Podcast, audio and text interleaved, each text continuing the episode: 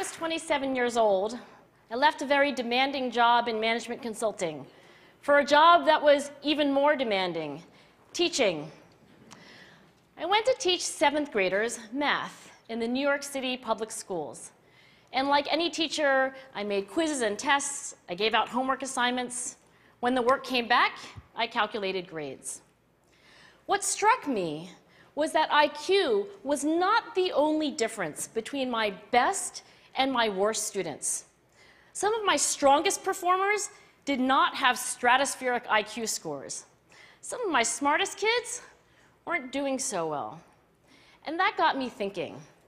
The kinds of things you need to learn in seventh grade math, sure, they're hard ratios, decimals, the area of a parallelogram. But these concepts are not impossible. And I was firmly convinced that every one of my students could learn the material if they worked hard and long enough.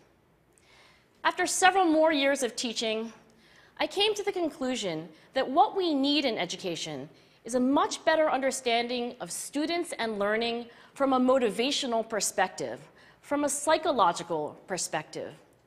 In education, the one thing we know how to measure best is IQ.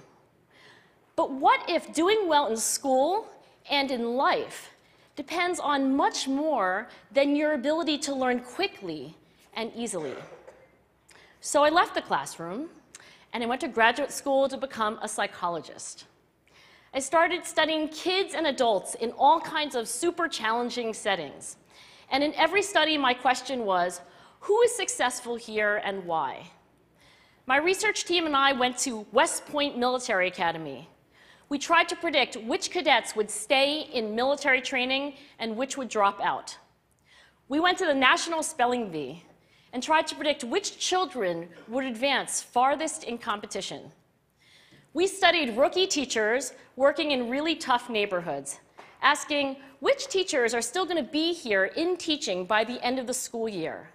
And of those, who will be the most effective at improving learning outcomes for their students? We partnered with private companies asking which of these salespeople is going to keep their jobs and who's going to earn the most money. In all those very different contexts, one characteristic emerged as a significant predictor of success. And it wasn't social intelligence, it wasn't good looks, physical health, and it wasn't IQ. It was grit. Grit is passion and perseverance for very long term goals. Grit is having stamina. Grit is sticking with your future, day in, day out, not just for the week, not just for the month, but for years, and working really hard to make that future a reality. Grit is living life like it's a marathon, not a sprint. A few years ago, I started studying grit in the Chicago public schools. I asked thousands of high school juniors to take grit questionnaires and then waited around more than a year to see who would graduate. Turns out that grittier kids were significantly more likely to graduate, even when I matched them on every characteristic I could measure. Things like family income, standardized achievement test scores, even how safe kids felt when they were at school. So it's not just at West Point or the National Spelling Bee that grit matters, it's also in school, especially for kids at risk for dropping out. To me, the most shocking thing about grit is how little we know, how little science knows about building it. Every day, parents and teachers ask me, How do I build grit in kids? What do I do to teach kids a solid work ethic? How do I keep them motivated for the long run? The honest answer is I don't know. what I do know is that talent doesn't make you gritty. Our data show very clearly that there are many talented individuals who simply do not follow through on their commitments.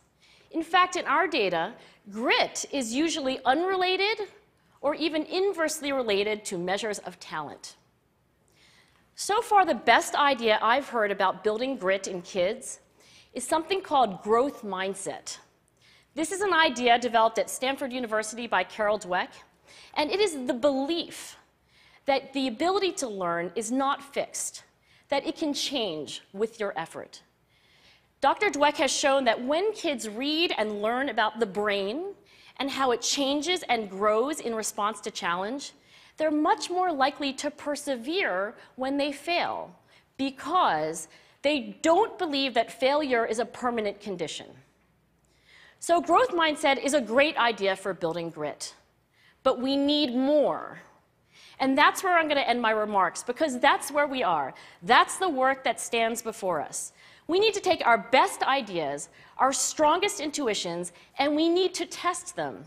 We need to measure whether we've been successful, and we have to be willing to fail, to be wrong, to start over again with lessons learned. In other words, we need to be gritty about getting our kids grittier. Thank you.